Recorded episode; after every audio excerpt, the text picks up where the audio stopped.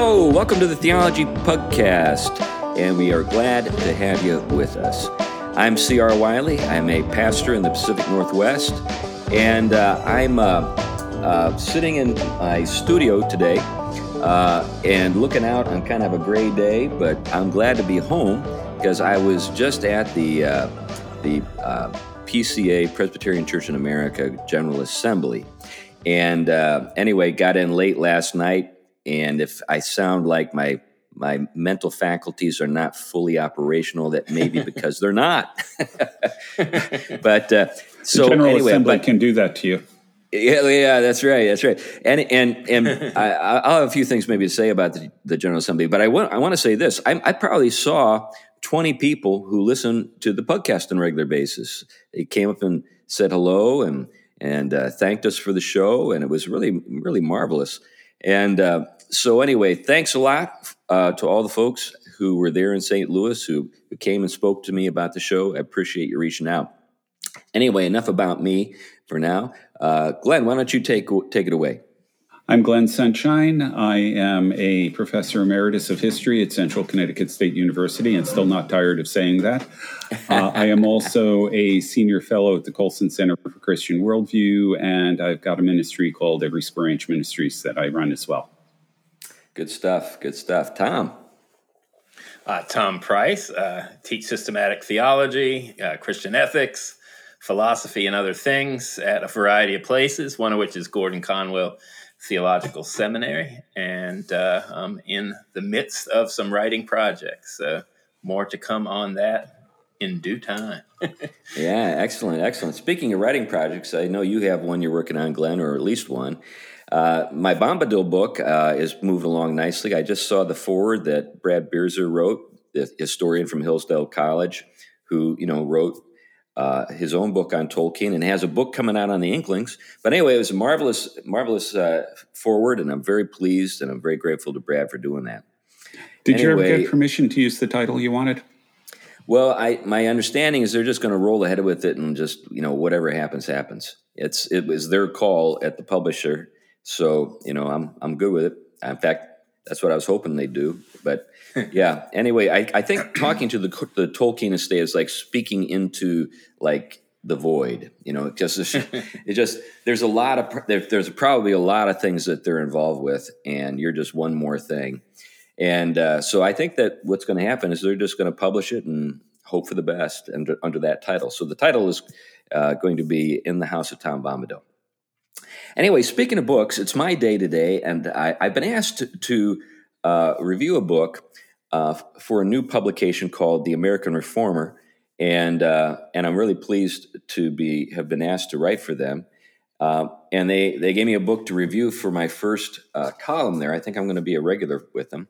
But the, the, the book is entitled The Recovery of Family Life by Scott Yenor, and Uh, The subtitle is fascinating. It's uh, Exposing the Limits of Modern Ideologies.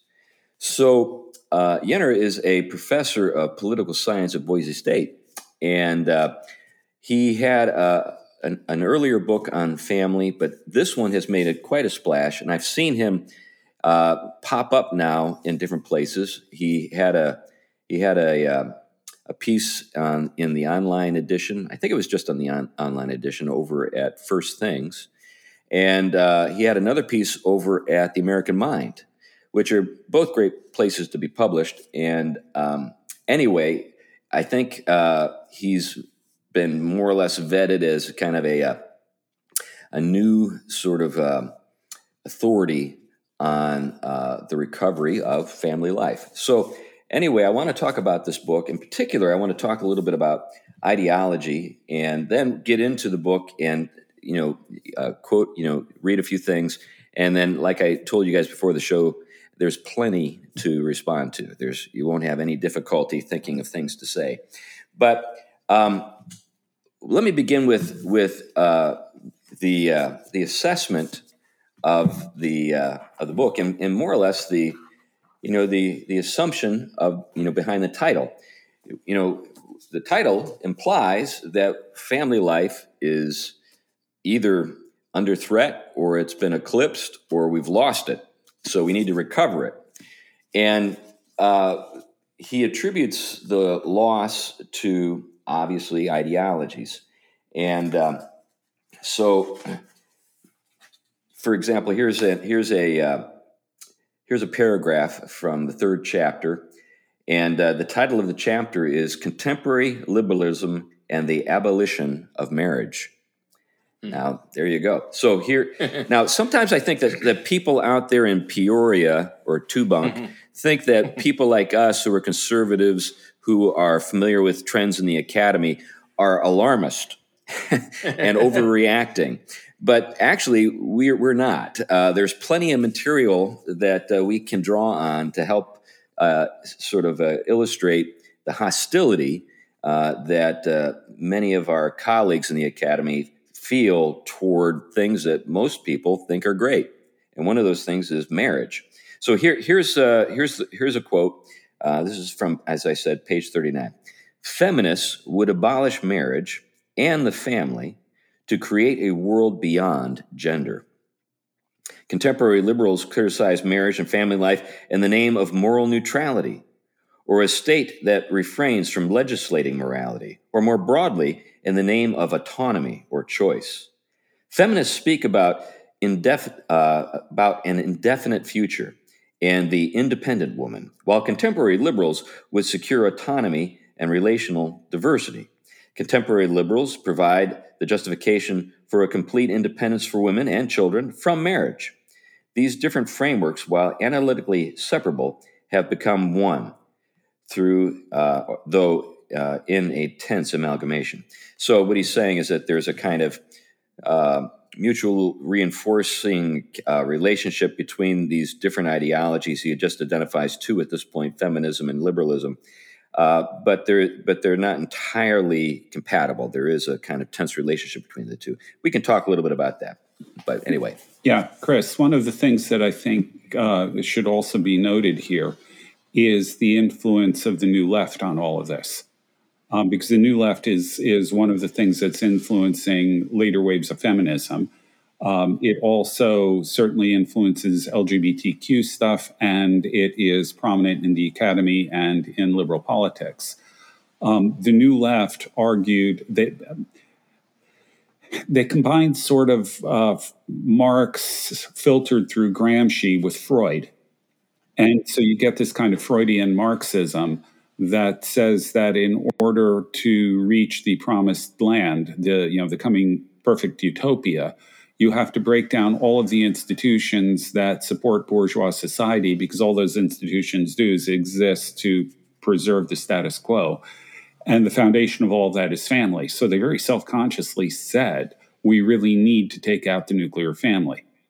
Yeah, yeah. You know, that's so exactly. I think that's underlying both of these trends that you see here. Right. That comes through very strongly in another another place that uh, you know Yenor uh, addresses, and that's uh, Herewith uh, Firestone's "Dialectic of Sex: The Case for Feminist Revolution," which was published in nineteen seventy. Which, by the way, is right about the time the New Left really came onto the scene very strongly. Mm-hmm. Yeah. Um, but anyway, it was uh, there are. are just a number of things I could read here that just are just mind-blowing in terms of the, uh, I guess, the, the insouciance with regard to, you know, uh, the casual dismissal of so many things that we've relied on forever, you know, motherhood, you know, uh, men taking an interest in their children and providing for them, all those things that we think of as being necessary for, uh, for a healthy society. But you know, in, in the end, what uh, she's really, what she's uh, actually calling for uh, is something that's very much in keeping with the transhumanist uh, project. Uh, you know, in other words, uh, what you have is an approach toward the physical world which takes nothing as given and, uh, uh, you know, perceives the natural world and its and its structures as just simply, well, so much material uh, that uh, we can. can work on and, and rearrange and change to f- suit our own fancies. Um, anyway, uh, if if folks are interested in you know seeing these uh, quotations which uh, make your hair stand up, uh, you can just look at the first chapter uh, on feminism and the abolition of gender. But anyway, so yeah, I think all that stuff is, is good to keep in mind. What I want to do, though, is I want to jump to the subtitle, because I think the subtitle uh, is uh, really uh, remarkably important. So the first part of the book, um, Yenor uh, essentially, you know, sur- surveys the lay of the land. He says, this is what feminism, liberalism, and, and the sexual revolution have been up to. And so there's a lot of stuff that I think folks uh, out there in podcast land would be familiar with in terms of, you know, stuff that they see in the news, but they won't be familiar with, uh, you know, you know, sort of the roots of this stuff and just how uh, forthright these people are in terms of their agenda and, and how radical they are. Um, by the way, the word rad- radical comes from the Latin, which means to go to the root. Uh, so radicals really do go to the root of things, and in the in the case, in what we're talking about here is uh, an approach that takes nothing for granted, that takes uh, you know any sort of uh, resistance or defeat or, or or failure to to bring about the kind of the, the world that they would like to see brought into being, not as a as some some lesson to be learned about what's possible and what's not, but more or less a you know sort of uh, a demonstration that that these you know, vile and evil structures are even more deeply rooted in our psyches than than we thought before. And, and instead of learning anything, they just double down. You know, they just work harder. They get more radical and try to go, you know, try to get at your kids earlier. So I, I don't know, you know, you know, they're already they already have access to your kids in nursery school. Uh, maybe they want to get access to your kids just in the womb. I don't know, but. But I think that uh, that's important to kind of have in the background as we think about this. But ideology, let's let's talk a little bit about that. What is an ideology? I think that's a lot of folks use the term ideology as a synonym for philosophy, and I think uh, that is in, in, uh, uh, uh, not the correct way to think about ideology. I, I do think that there are idea uh, there are philosophies that lend themselves to you know, sort of providing a, a fertile ground, you know, uh, within which a uh, or on which uh, ideologies can grow. But there are philosophies that are anti-ideological as well. So I, I can see you guys are nodding. You probably have some thoughts on that. Uh, what what what do you have to contribute to that? Well, I, I was thinking a, a recent work, and I, I don't have the re- uh, author with me. I was, that's why I'm bobbing my head around. I'm trying to find the actual book, but it was it, the, the title of the book is called "Our Shadowed Present," um, and it was actually looking at the nature of of historical, you know, his, history and, and the historical in in this kind of postmodern context. And it has a whole chapter on the making of ideology, and it kind of unpacks, you know, the relationship of the way oftentimes we even conceive the historical now as inseparable from the ideological. Um, but but I think, I mean, one of the things you get with ideology is the kind of lifting up out of reality into a kind of a detached ideal, not a, a realizable goal, but a detached ideal. And then that becomes oppressive on the whole, because it basically comes down and, and it's like, uh, you know, a Procrustean bed, if you will, that forces all of reality to fit within its narrow interpretive parameters. It might be good to give a little. Uh, it might be good to give a, a, a little definition of Procrustean bed. I know what it means. You know, Glenn knows what it means, but uh, tell us, tell us, Tom, what does it mean? Well, pro- Procrustes, if I could get it out, was known for what? Chopping off the limbs to fit them into to the the bed. Uh, someone may I don't I don't recall all the details of the story. If any of you remember the, the details of it, uh, yeah, yeah you, you had it. You had it right. Basically, I've got a bed that's only so big, and if you don't fit, we'll cut you down to size. and, and he claimed to um, the bed would fit anybody. That's right. And so, so if you were too big, you lost things, and if you were too small, yeah. he kind of pulled you apart, stretched you out. yeah. So. so this problem goes way back. This is not yeah. a, a, a, strictly a contemporary problem. People have been doing this sort of thing forever, but but I do think that we live in a time where we're where we're uh, unable to philosophize in the ways that are, you know, you know, more akin to what people did in, in antiquity. And yeah. really a lot of, a lot of philosophy today is ideological in character. So I, I, I do think that yeah. the, uh, the mistake of, of equating ideology with philosophy is understandable, because most contemporary philosophers are ideologues, but, yeah. but there is, uh, Uh, a way of thinking about reality that doesn't lend itself to to ideology, and and it begins with what is uh, what you could call uh, nature. You know, what what have we been given? Uh, what is natural, and working within the framework of nature. Uh, now that is something that ideologues, you know, just uh, I don't know, it makes their hair stand on end when a guy like me says something like that. They'll say, "You're an essentialist," and I'll say, "Yeah, I'm, yeah, I am." yeah. But but well, maybe that, we can that, well, comb that out a little bit. Well, that's really where where you know where the big break goes, doesn't it? Eventually, I mean, all the way back thirteenth, fourteenth century, when you, when you're basically moving away from this, that there are essential natures that have distinct, um, you know. Uh, characteristics and functions and goals, to a loosening of that, and then everything automatically starts to become functional. Um, and and so, I mean, even in theology, you know, it's all about uh, you know God pro me. Um, uh, you know, what what theology helps me achieve social justice, right? So theology isn't about God and all things in relation to God ordered the right way and our loves the right way. It becomes A, a, a ideological project for constructing a view of reality and God all the way down to achieve this particular, um, you know, ideological aim. Um, and so, th- so this does uh, infect everything. Um, and, and we see as, as history starts to become conceived differently, or, or let me think of it here. This is an easy way to break it down.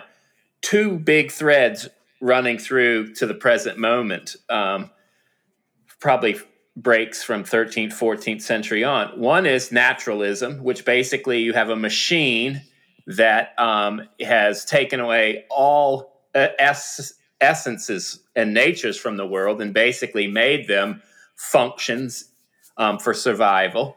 And so you have this kind of development within combining combinations of a machine that's kind of interlocked and just it's pure pure nature nature like a, a clock, and, and it's just not organized by anyone, just chance, and it's just running, and everything that is is is a byproduct of that. Or you have the other, the kind of organic um type of picture in which everything is one big chain of becoming. And so, you know, consciousness is kind of, um, the, you know, the spirit realizing itself through time. And so you do have teleology. Do you have purposes? You have natures, but they're fluid and they don't have any essences. They are only tied to what the combination of things you're related to at any given moment. Like think of the, the fruit in the organic garden, right? Um, And so, so you have that, and then everything is in development towards some kind of fuller realization. And so you do have a teleological picture, and you do have things more than just functions, but they're so fluid that there, there isn't anything that's solid and a solid grasp. And so Marxism is a flip version of that. It's not heading towards um, a sort of spirit realizing itself, but sort of just a, a dynamic of nature reaching some kind of, I guess, stasis or or some kind of something, um, you, you know, equilibrium. And yeah, I think, and, I think uh, equilibrium is a good way to put it.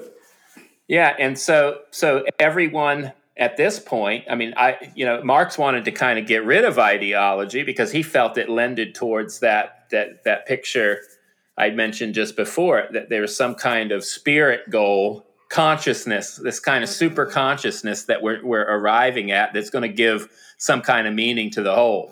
And for him, it was just ec- economic and social well-being. Um, and that was kind of, for him, that was re- that was connected to nature enough. Well, and too, you know, he he thought of ideas as es- essentially e- e- ephemera that just kind of yeah. floated on the, the kind of the, the, the substructure of economic forces. Uh, But yeah, at the same that time... That traces an interesting question. Where did his ideas come from? That's right, that's right.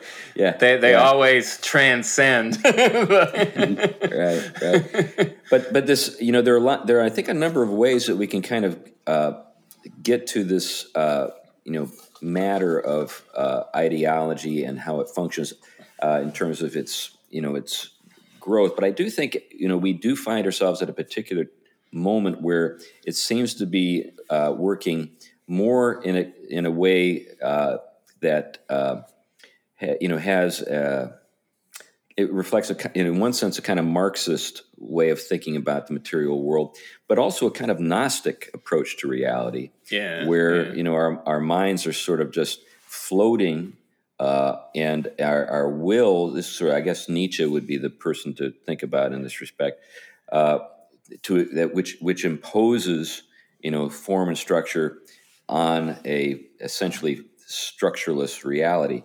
And one of the things that I think that it would have been good in the book, um, Yenor's book, to do is I, I, I think he would have been, I, I, it would have been great if he would have provided a definition of ideology. Now, at the very end, he does get to, uh, in his final uh, section, uh, basically the assumption that's underlied the entire book. So let me just uh, read this, and this is very much in keeping with what we've been talking about. So this, I think, is is his understanding of ideology, even though he doesn't, uh, you know, front-load it. It comes at the end. He says, Francis Bacon or René Descartes were not thinking about modern feminism, sexual liberationism, and transgenderism at the birth of the modern. Yet the idea of human power and the idea of nature as there to be controlled through human action, stripped of qualifying moderation, uh, eventuated in these late modern ideas. Nature, on the modern view, as it comes to us, does not lend direction to human will or human action. It is the stuff out of which human beings can make their future. And then he adds, no limits, kind of yeah. as a, you know, sort of uh, aside. So he, then he goes on to say feminists and their, uh, well, he goes on to talk about, you know, things that we've already talked about, how uh, feminists strive to separate gender from sex and then and so forth. But yeah. I think uh, that's, I think, a pretty good way of thinking about uh, how ideologies come into being. If, if, if this is simply uh, a world that is matter and motion that surrounds us and has no sort of moral content. And this is, of course, a theme that we in, on the podcast have returned to again and again and again and again. Yeah. Um, if that's the case, then uh, philosophies of life, which would include feminism and so forth, are strive to impose structure according to the will, our wills of the people who do the philosophizing. And they're yeah. necessarily stupid then, because instead of learning from you know, uh, you know, their engagement with the with the world uh, as it is, they just simply double down, as I noted earlier, uh, and work harder and try uh, to, you know, do what they are up to in a more sort of, I guess, uh, reckless and desperate way. And one of the ways he talks about this in the course of the book, and this is a, he's got a number of really helpful images that he uh, introduces in the book. But one of those is something he refers to as the rolling revolution. so yeah. uh, feminism, liberalism, uh, the sexual uh, revolution, they're all rolling revolutions and almost Sisyphus-like. You, you know, they, they never actually get to the goal because the goal is impossible to achieve. Yeah. And so things just keep rolling forward and, uh, Anyway, and so everything is qualified by not yet, we'll get there, you know, we need to work harder, that kind of stuff. Anyway. Yeah. One of the interesting things about ideologues is they constantly accuse Christians of trying to impose their values on society and say you can't do that, but they seem to have no qualms about imposing their own. Yeah. You know, th- yeah. They rather remind me of Winston Churchill's quote about fanatics. He says, a fanatic is someone who can't change the subject and, excuse me, who can't change his mind and won't change the subject. yeah, yeah, I think that's that's a good one. Yeah, we have to remember that one. Yeah, yeah. I, you know, and, to, to that to that point, I think that, that sometimes um, Christians behave like ideologues. Do you know what I mean? It's yeah. almost as though they believe that the Bible imposes uh, a structure on a meaningless world. Um, yeah, they they they they seem to they they seem to miss uh, the the the. the Bible's own disclosure that the, the world itself has been made by God and comes front-loaded with meaning, and that yeah. and that the Bible is actually working with that meaning. It's it's and yeah. helping us to see it maybe in deeper ways than we we could otherwise. That's that's right. I mean, I, I think that that's one of the um, you know I always talk about the shift that ha- happened somewhere in Western history where this this conception of God basically as as sheer will forcing. imposing a will on a on a creation that otherwise is basically um, would would would kind of go its own direction out of its own will, and therefore you have this contest of wills. And so, yes, Christianity in that context takes the Bible as sort of a as a revelatory positivism, where it is just asserting that kind of voluntaristic view of of, of God as basically just just imposing a will. Um, and it's very different than the actual reality vision that Scripture itself sets forth. Um, and but and, and when we start to read the kind of life-givingness and the the beauty and depth attached to that created order and its form, that the heavens declare the glory, and you know this is this is a much richer and enlivening picture, a beautiful picture to live in. And one of the things uh, I noticed, you talk about the real rolling revolution, is really, you know, what starts back in in, in the imagery of the garden, right? Um, where, you know, where basically um, breaking into a relationship that God's good form ordained in that, cre- you know, the creation of the world and the, in, in the or- ordaining it, its natures and purposes. Once that becomes a friction for humans because of the fall, and they start to see that now not as something to accord with and flourish with, but now, you know, um, pain has entered into, you know, childbearing, and, and the consequences of sin have entered into these good forms. And rather than, you know, as Scripture says, oh, you know, conform to the good gift of the law to... which brings us back into accord with these forms so that we can flourish and be blessed. We rebel against them, but the law and them, and therefore we we see them as something to be liberated from, not as where our beatitude lies. And this is this contrast, the psalmist who says, look, we medit- he meditates, he's blessed, he's flowing with life, and his family's flowing with life. He's like a tree planted by the river, and in God's law does he meditate both day and night, right? Compare that with the anger of the nations, right? Um, so you, re- you really have these contrasting views, and this is just, I mean, it, it's not much different than what you see at the at every university and school now, just absolute rebellion against those those basic forms, you know, what's best for the family, uh, married, husband, one woman, one man, married for life. The they, you know, the, the, all this stuff. Now, what they do recognize, to their probably ignorance, is that those forms are imperfect, right? They are under the conditions of the fall, and yet. That for them, the only solution is basically to be liberated from them. They are something that um, is, is repressive and holds us back from our own imposition of our will. And so what they do is they use the imperfection as an excuse to get rid of the whole thing. So, okay, because in patriarchy, somebody happened to abuse that role. Therefore, patriarchy itself is nothing but one big abusive role to be delivered from. And so you see this kind of endless battle and war against these these con- the fact that sin may exist in something, which they take. I mean, think of it right now with in, in Europe, you know, European influenced cultures. I mean, because people that happen to be of certain descent did things that were less than noble and sinful. Therefore, everyone has to be guilty of it if they have any associate. association with it whatsoever. And so there happens to be a whole innocent group of people. They're the ones trying to be freed from that influence. Yeah, I think that's a great subject for another show. I think that uh, we should probably at some point address uh, the practice of, uh, well, of uh, of attributing guilt, uh, you know, to classes. You know, we yeah. we talked a little bit about the that scapegoat. Before. Yeah, yeah. So uh, related to this, um, Yenor is approaching, you know, the, the subject of nature as a political scientist. I'm not a big fan of the term political science. I, I like the old political, you know, philosophy, you know, better. Yeah. But anyway, he, yeah. he didn't invent his uh, title. He he was just put there, and he does, and he and he's clearly uh, you know, well read and familiar with the, the the you know the the landscape of the you know the world of philosophy. But um, he, in order to introduce a, a kind of a, you know a set of limits. Um, and that's what we're getting at here. We're saying that the world comes preformed.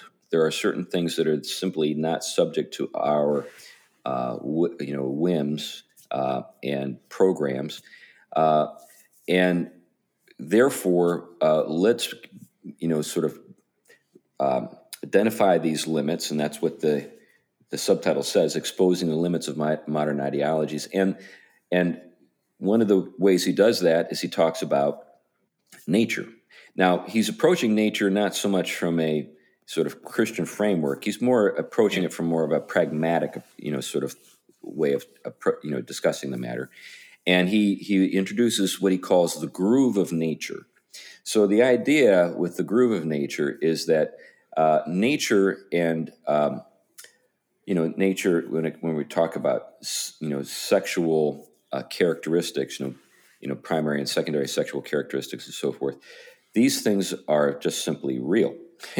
you know, as Christians, we talk about them as givens because we yeah. do believe that a God has given these things to us. But he's not using that language. He's just saying this is these these are the grooves, and then gender is a, a way that a culture uh, works in the grooves to help men and women relate to each other, for example, and yeah. in a positive way. Now, that's, that's the original distinction that was made between sex and gender. Gender is what you get when sex intersects culture. Unfortunately, they've changed the definition. You know, and this has happened with multiple different things. Definitions of racism have changed over time and so on. And they keep getting pushed in a more and more, well, ideological direction. So that gender is no longer, gender is a social construct, by which they mean sex distinctions are really a social construct. They've they've collapsed the two into each other again, when the initial separation of sex and gender actually is kind of an interesting thing from the perspective of social sciences, another science that I'm not really sure about. Um, but, you know, from looking at anthropology, looking at sociology, looking at history, that original distinction of what does what does it mean to be a man in a culture? What does it mean to be a woman in a culture? That's an interesting and valuable question to explore. But the way the trend has gone is, once again, gender, like I said, gender has collapsed back into sex, and it becomes something that is, doesn't perform a social function. It's purely psychological. Yeah, I think that idea that it's purely psychological is is where most people. In, in, I, one of the things that just astonishes me is that you know uh, arguments for you know sort of the uh, the social benefits of um, of kind of traditional family life are lost on people over the last ten to fifteen years. I mean, when I was younger uh, in the in the eighties and nineties, they still were salient. I mean, you could still say children need a father, you know. Uh, you could still say things like, um, you know, uh, women uh, bear children. mm-hmm. and and, and, it's, and it's, it's it's important for them to to uh, to be united to the man who, uh, you know, sired the child. Stuff like that. Now that just is lost on people, even people in in our churches, which is just yeah. astonishing to me, because people can't, they, they, they're unable to think. You know, we've talked a little bit about functions and how, you know, we went from essences to functions, but we can't even talk about functions anymore. Mm-hmm. Uh, we've yeah. lost even that kind of language. So when you talk about just simply something as, I think, commonsensical as the, as the examples I just, you know, uh, enumerated, uh, people kind of freak out, you know.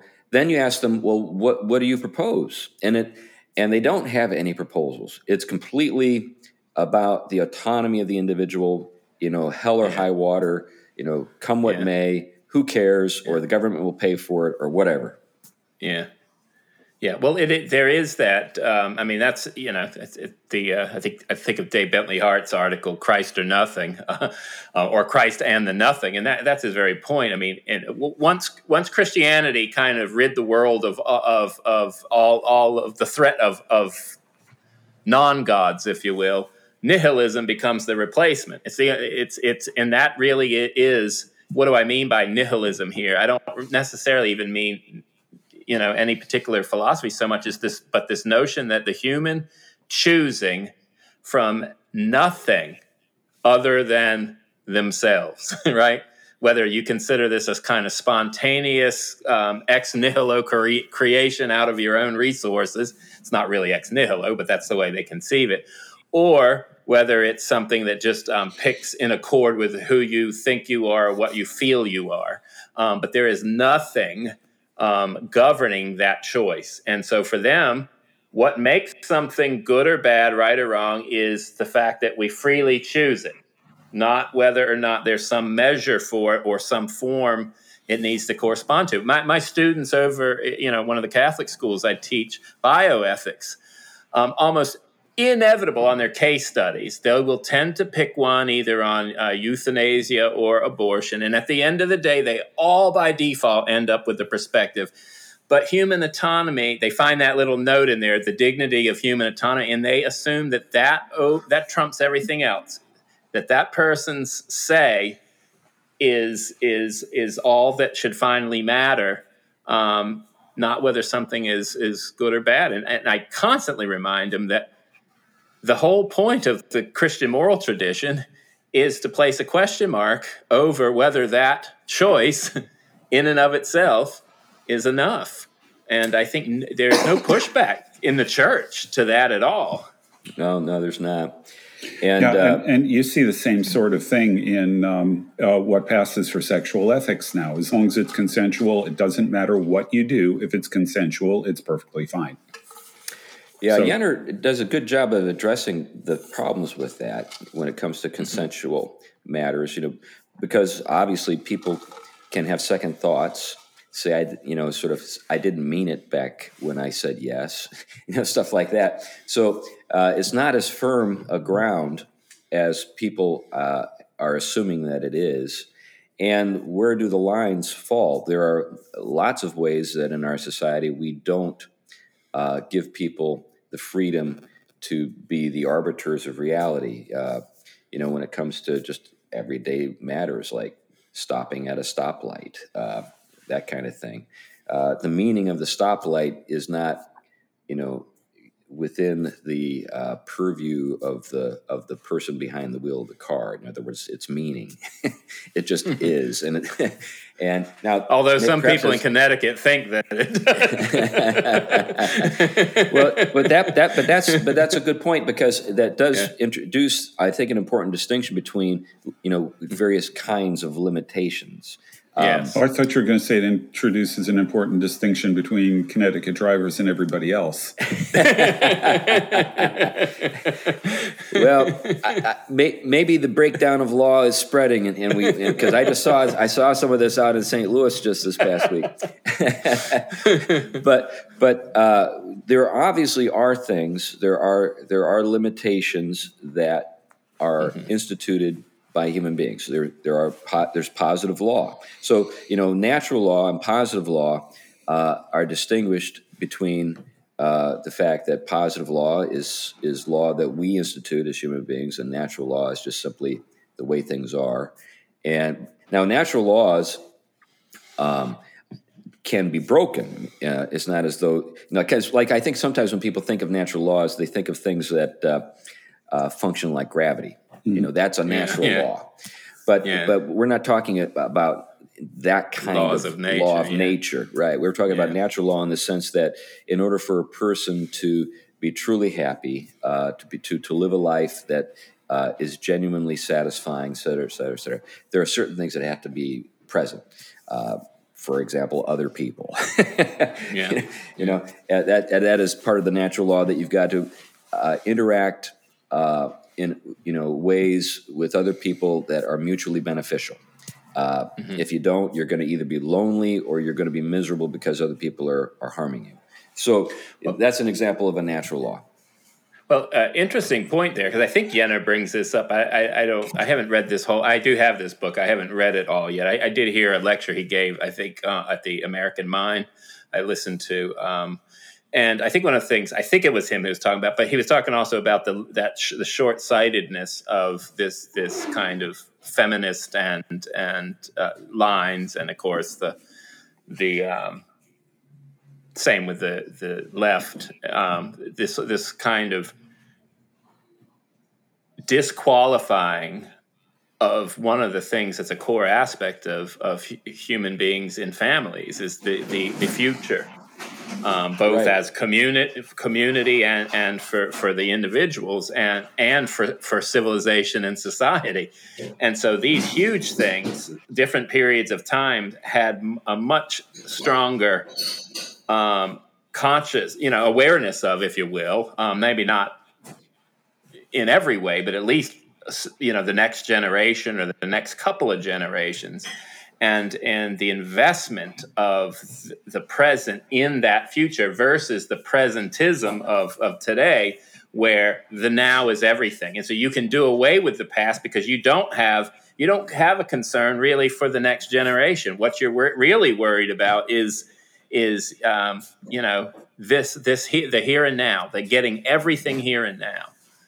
And, right. um, and I think, yeah, this I, th- is something... I think that's one, mm-hmm. yeah, I think that's one of the ironies of the, of the, of, you know, the, the ideology, uh, that, uh, you know, sometimes is, is referred to as progressivism. It's really not about the future. It's about the, it's about the, the present moment, kind of maximizing, yeah. you know, human autonomy in the present, even at the expense of the future. Um, yeah. You know, there are all, there are a number of ways that we are extracting the resources, and this sounds odd, but we're extracting the resources of the future to pay for our indulgence in the moment. You know, yeah. I'm, I'm reminded of uh, uh, uh, John Maynard Keynes, who's uh, he was, you know, he was talking about, you know, Keynes when he's talking about his his economic uh, theories. Someone asked him, "What about the long run?" And he said, "We're all dead in the long run." In other words, yeah. let's just go for as much as we can get now and let now. the future take care of itself. And yeah. um, now there are some some places where I know you know the the forces of uh, the poli- of political correctness uh, do uh, recognize the importance of the you know of, of preserving uh, you know resources for future generations. I'm thinking in particular a lot of the talk surrounding the the the, yes. uh, the environment, you know, for example. Yeah. But yeah. when it comes to the social environment, these people are completely, uh, you know, uh, anarchists. It seems like. Well, this is um, where that discon- disconnection happens, and, I, and and this is what I always said. I said, uh, I mean, a, a, a, you know, um, I mean, in general, one can see why a true conservative would be interested in conserving um, as as well. Um, and, and but but for someone who destroys pretty much the uh, the forest of the family and everything else, that is probably the most proportioned and balanced way of not harming the present moment in so many ways, um, even in terms of the environment. It, it, it is this bizarre relationship, and and and there again, I, I understand the motivation tends to to be sinister and ideological, um, but I do probably think there are some out there who, who really do have a, a heart for for nature and and its sustenance. But they, you know, I mean, they have made the connection between the the um, lifestyles of of. the progressives, in the sense of um, that they have taken the kind of capitalist world and run wild with it, and yet now come and chasing everyone else for trying to, to kind of live within their means within it, as if anyone connected to it is all evil and bad. But there, you know, we, we were talking about destroying complete places um, just for... for its exploitation and the like. So, I mean, you, you, you can see how they could measure, okay, lifestyle and environment impact are related, but they get the, the, the analysis completely out of sync and, and put the emphasis in the in the wrong places. And so, you know, um, and, and I, I, I think we've all often said, I think doing a a properly thick description, Christian understanding of the importance of the environment in relationship to the whole Christian vision is, I think, a, a task at hand. Right, yeah. right. And that's actually something that uh, is worth paying attention to when we go to people like Tolkien.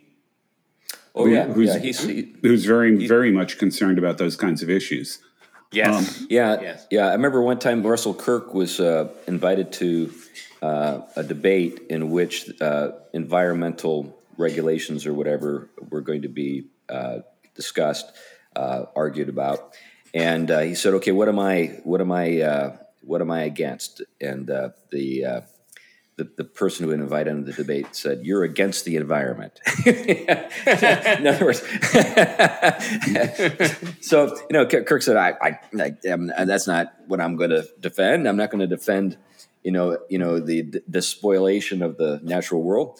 Um, I think that uh, you know, one of the things that you know related to this particular matter is obviously we've got to take up space. We've got to make a a place for ourselves in the world. And then the question of how do we do that in a way that is both, uh, you know, good for people and good for, you know, the rest of the creation is a really good matter to think about and discuss. So, yeah. you, you know, we've got people like Gordon Wilson, who's, who's a friend of mine who wrote a book, A Different Shade of Green. And he's in that book uh, discussing, the, you know, biodiversity and its importance and why we need to be concerned about, uh, you know, what's happening to species and their extinction and stuff like that. So I, I, I'm all, I'm, I think that's that's great. The, the the trick is is holding these things together, and and I think you're right, Glenn. You know, people like Tolkien, people like Russell Kirk. Mm-hmm. Um, you know, Rod Dreher, he wrote that book Crunchy Cons uh, a number of years mm-hmm. ago. I think that was like his first big book, and um, in that book, he's trying to lay out a fully conservative yeah. way of life. You know, that yeah. tends to these these different matters. Uh, and sees their connections. But, um, another kind of example that we can look at is one that's sort of near and dear to my heart as a historian, and that's national debt. Mm-hmm. Um, great powers mm-hmm. have always historically been sunk by out-of-control spending. Mm-hmm. And there are a lot of reasons for that. But uh, I just did a quick calculation using the U S national debt clock, and uh, if I crunched the numbers correctly, if we were to pay back the national debt at a rate of one dollar per second, it would take us over nine hundred thirty-four thousand years. Wow. Well, let's just hope that we can pay it back quicker than that. Yeah, well, but, but the fact of the, ma- the fact of the matter is we, we, we think that spending that kind of money for our current needs, ignoring the impact on future generations, we think somehow that this is a good idea. Yeah, and we also uh, are failing to create future generations. You know, right. the well, you know, that's that was the connection in, I was trying to. Yeah, right. Yeah. yeah, yeah, yeah. Populations in decline all over the world, and uh, so we're creating debt uh, that's going to be crushing um, for a range of reasons, not just simply because it's so large, but also because the population is going to be smaller. So, right. you know, that has to be taken into consideration. Now, now the, the people who think that everything's just going to be fine, you know, or, you know, tell us that, you know, we'll have robots and uh, that, you know, we won't need to worry about any of this stuff because, you know, we'll be so much more productive in the future, da, da, da, da, da. But your point, I think, is well taken, Glenn. This is stuff, this is stuff that's happened before. This is not like we're not, and this is one of the things about about the eradication of the past that is yeah. so troubling. Uh, mm-hmm. People just simply do not know anything about. Yeah. I mean, they don't even know, uh, you know, what life was like, you know, when there was a Soviet Union. I mean, that yeah. Yeah. recent, that recent, yeah. uh, you've got young people who have zero clue that uh, yeah. there was such a thing as a Soviet Union, and we should have learned a lot of lessons about communism based mm-hmm. on what people within that political order suffered. But it is the case that we live in a world that's just very present-oriented, not thinking about the past nor the future, and not thinking about the, the world uh, as something that can inform uh, you know, how we go about living. Yeah. I'm talking the, about the natural world. Yeah, the example of communism is interesting there because I think the current interest in socialism and communism and so on is really built around the idea that it's a kind of neo-Gnosticism again, from a bit of a different direction. It's built around the idea that our ideas about how things should work trump the reality of what does work. And it trumps yes. history, yeah. it trumps experience, it trumps everything. This is just the way it should be, and so we're yeah. going to put it in place, even though it has failed uniformly every place it's been tried, because it yeah. violates nature, violates right. human yeah. nature. Yeah. Right, yeah. right. Yeah. Well, this this brings us to the, the part of the book that I'd like to spend the, the balance of our time talking about, and that's the way forward. So uh, Yenor talks about You know, so the, the the problems with these different ideologies helps to, you know, demonstrate, you know, how they conflict with each other, how they're they're full of internal uh, inconsistencies, how they run up against reality and, and can't seem to learn anything in the process. So he he's he's dealing with all of that, and then uh, he he gets to the point in in you know the the story uh, or in the in the course of the books where he says, okay, well, what are we going to do now? And that's where we get the title, The Recovery of Family Life. Now, the trouble is that um, if we are going to uh, live within our limits, um, there's a very important institution that needs to do the work of encouraging living within limits in a limited way. And that's the government. In other words, it, it, it's, it, it's not going it, to, we're not going to be saved by some dictator who comes around and just forces us to do the right thing. We need yeah. to have uh, an approach to promoting um, life within limits in a limited way. And yeah. and and Yenor uh, discusses uh, how to do that by uh, dis- dis- describing a, a way of act, you know, government uh, legislating uh, through uh, indirection or indirectly. So instead of the government saying, okay, you know, like we see in China, uh, you can't have this many kids, uh, you know, you can't have more than one or two or whatever the limit is today, or you got to do yeah. this or that, you know, in terms of how you raise your kids. Uh, the government uh, can encourage certain kinds of behaviors indirectly and discourage yeah. other kinds of behaviors indirectly. Uh, yeah. And it has to, unless we want to live in some kind of totalitarian scheme. Yeah, yeah, yeah. I mean, I mean, you see again. It, I mean, you see, you kind of can see this go in sinister directions, or you could see it in, in you know healthier directions. I mean, we see, you can see certain things go up, um, or get a, a extra taxes because they want to they want to kind of clamp down on certain things. Family travel, for example. Um, You know, uh, any anything that, you know, I mean, Connecticut is constantly uh, ushering in tax upon tax upon tax that crushes certain right. behaviors. So you want to you right. want to slow down people from having larger families um, who can barely take two children on vacation. Um, you know, keep keep putting a burden from every direction on them. Um, very indirectly, this is coming through a you know a certain kind of tax here, a certain kind of toll here, and eventually it adds up to the point people can't, you know, can barely survive if they they have, you know, more than a couple kids. Um, right. You know, like I think that, you know, when we think about indirection, there's there's of course, you know, the the the, the approach that you just described, which is, you yeah. know, uh, you know, awarding or punishing with yeah. uh, taxation, you know, certain kinds of behavior. So. You know, yeah. in the United States, uh, you you know have tax deductions, and yeah. uh, you know your children are tax deductions. You know, I'm yeah. at a stage of life where the kids are not around anymore, and I, so I can't take those tax. Can't get those out. anymore. Yeah, I'm like, I need kids back. I need kids back. You know, what, what's interesting is the language that they use. I, I haven't heard this recently, but a few years ago, they were talking about um, the federal government subsidizing you through deductions. Yeah, right. So it isn't fair that people with children get a government subsidy. Right. Yeah. Now, th- the implication of that is that the money that you earn is the government's. Right. Yeah. You know, that, yeah. that that's the hidden assumption there. But you know, the language it itself just demonstrates the hostility. Yeah, yeah, and you saw it, you know, with Obama and his uh, sort of offhanded reference, you didn't build that. In other words, this is something that was yeah. created, you know, by the government, and you just had the privilege of being part of our grand whatever. Mm-hmm. But I think um, I think that, you know, there are other ways uh, to encourage the good. Um, you know, Plato famously noted uh, that what is honored in a country is practiced there. So, you know, when we think about Uh, what we honor. I, I deal with this uh, a, a lot in, in marital counseling. We, uh, I'm dealing with the whole matter of uh, what our larger, uh, you know, social environment honors and what God honors, and they're not they're not the same things. So, you know, the larger social environment, particularly for women uh, today.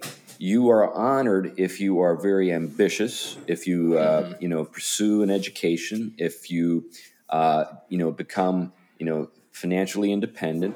Uh, and uh, the costs in terms of, you know, fertility, uh, you know, getting married, long-term happiness, well, too bad. You know, that that's not something, that's those aren't things that are, are given much time or uh, analysis.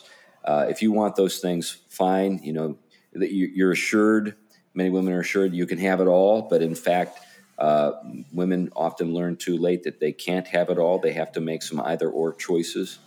And, and, and so we are seeing in our culture the results of what, you know, uh, you know, how women are honored.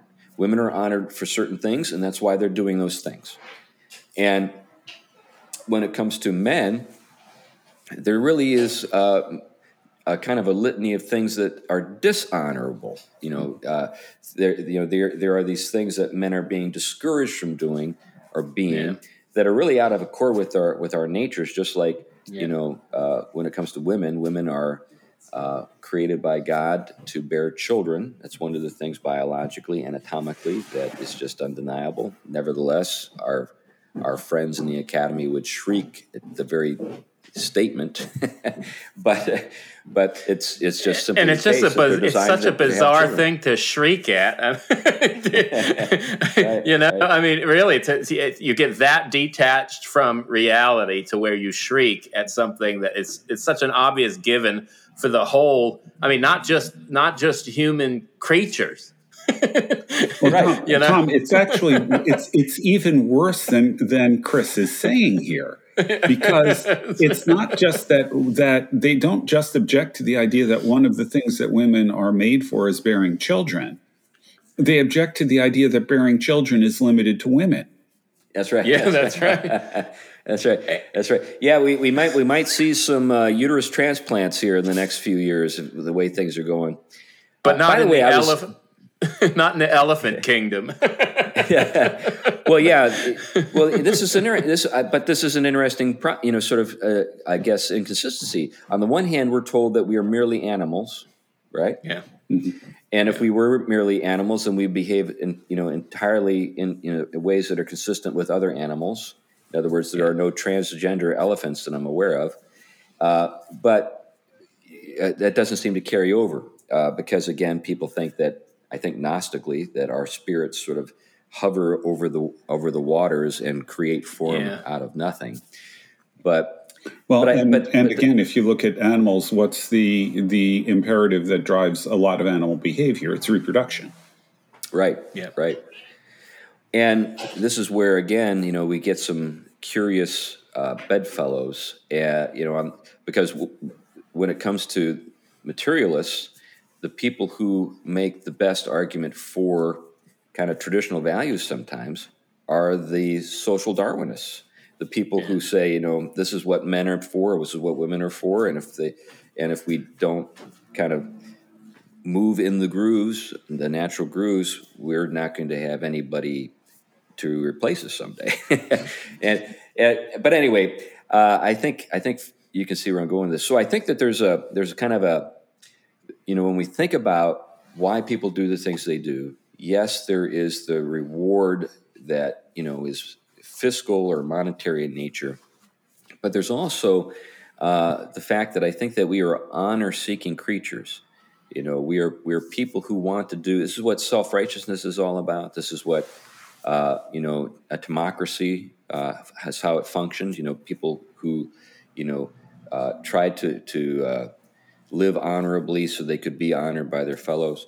That's that that's still a very strong social force in our world today. Uh, people doing things for approval, and and when you when I talk to young women, when I talk to young men. Uh, they have a, a very difficult time reconciling um, these two things. What they, what they really kind of want at a deep level, um, and what the society is is uh, encouraging encouraging them to do or not do. And uh, that's a whole other matter. And this is one of the things, of course, that, that Rod Dreher gets into in his book, The Benedict Option, when he talks about the need for, you know, communities that can provide the environments within which, you know, uh, you know, people can live Christianly in the world. Anyway, that, I'm, I'm getting to the point where we should wrap things up. We've gone, I think, probably about as long as we should. But uh, anything you guys want to say as we wrap up? Um, uh, yeah, one last point on what you just said. I, I think it's very interesting. You mentioned the fact that we, we kind of have this this kind of desire as as human creatures, oftentimes to to be honored or or to to push things, to transcend our the limits of our, our, our circumstances in some way. And I think I think what this does is it, it gives us a glimpse into the broken image of God that needs restoration and redemption. Um, that is, we are made to be sons and daughters of God. And so even in everything else we are as human creatures and being husbands and wives, having children, sustaining that life, and then pushing culture and society, all these things are tied um, in a way towards this, you know, becoming glorified eventually in, in union with, with the triune God. But for Christianity, they're not, they, they don't have to work or be split apart. They don't have to work apart or be split apart. That you can be be working towards the honorable and the good and the and the beautiful and glorification, all the while carrying out that beautiful gift of relationships, form, and order that we were created to indwell, um, and without having to to um, run and make an idol out of being honored in some way that you have to basically chase honor and throw your family under the bus, right? Um, so so I think these things can be held together in the right proportion um, without having to go to the extremes that have done serious damage to the to the world. Right, right. Anything you want to say, Glenn? Yeah, I, I, I'm looking at this just in terms of attitudes toward time. Um You know, the overwhelming focus on what's good for me right now, the destruction of the past, the complete lack of concern of what this will mean for future generations, unless it's rhetorically useful. Mm-hmm. Um, what I'm what I'm struck by there is that, you know, when you compare this to Christianity, and I'm using that in the broadest sense of the word, you do have Jesus saying, "Don't worry about tomorrow, because tomorrow will take care of itself." On the other hand, a lot of the New Testament is really it is really put in terms, and actually Old Testament as well, in terms of future hope. Mm-hmm, mm-hmm. Um, now, that gets distorted in certain forms of premillennial eschatology that says basically it doesn't matter, the world's all going to burn anyway. Mm-hmm. Uh, the same people who do that, by the way, also destroy the past. They completely ignore church history and everything else. Uh, the only thing that they're interested in typically is the Bible, and frequently mostly the New Testament, not much of the Old Testament. And you usually know, so, just a few doctrines related to rapture and right. stuff like that. And, and, and, and, and what, what, what I'm struck by is, although it's in a totally different context and has totally different um, implications, uh, the, the connection between the overwhelmingly presentist bias of the culture and that particular subsection of evangelicalism, they really share an attitude toward time and culture that's remarkably similar, even yeah, though they go in totally different directions politically. Yeah, I think that's really a great observation, Glenn. I, and I think uh, one of the things that maybe we should use as a, I don't know, a divining rod in terms of getting off track is is that sort of thing, is this particular um, theological development uh, too comfortable with certain destructive sort of trend, uh, uh, trends within our larger culture. That's a that's a I think something that happens at all, you know, levels of uh, sophistication and class life and stuff like that. Um, you know, I particularly think that a lot of this stuff finds uh, a home in, you know, upper middle class and upper class churches with regard to the L G B T Q stuff. You know, um, they're very much, uh, you know. you know, very much working, those folks are working really hard to, to uh, kind of accommodate or make Christianity uh, fit into the stru- these uh, modern trends. But anyway, um, we've talked a lot. we should probably, we should probably wrap it up. Uh, we really do appreciate you listening to the Theology Podcast. Uh, by the way, I'm going to be getting on a jet plane on Monday to fly back to Connecticut, and we're going to be doing a number of live shows back uh, there, and uh, we we probably get we'll get together at least two times, maybe more. And um, what we'll do is when we know um, what we're what we're doing and where we're meeting and, and so forth, we're, we'll put those uh, we'll put the information up on the uh, Facebook page uh, for the podcast, and uh, also maybe the Grumblers. Uh, those are the two places where folks who listen to the show seem to hang out. And if you're in the area, if you're in Central Connecticut and would like to be, you know, in the live audience and join us for, for that and enjoy some beer with us and some food, uh, that'd be great. By the way, I saw that Artisanal Burger, where we uh, have recorded the show in the past, was rated the number one burger place in Connecticut, that wow. very restaurant that we were in. So anyway, yeah. so you can get a great burger there. But that's enough for now. Uh, thanks again, and bye-bye. Bye-bye. Bye now.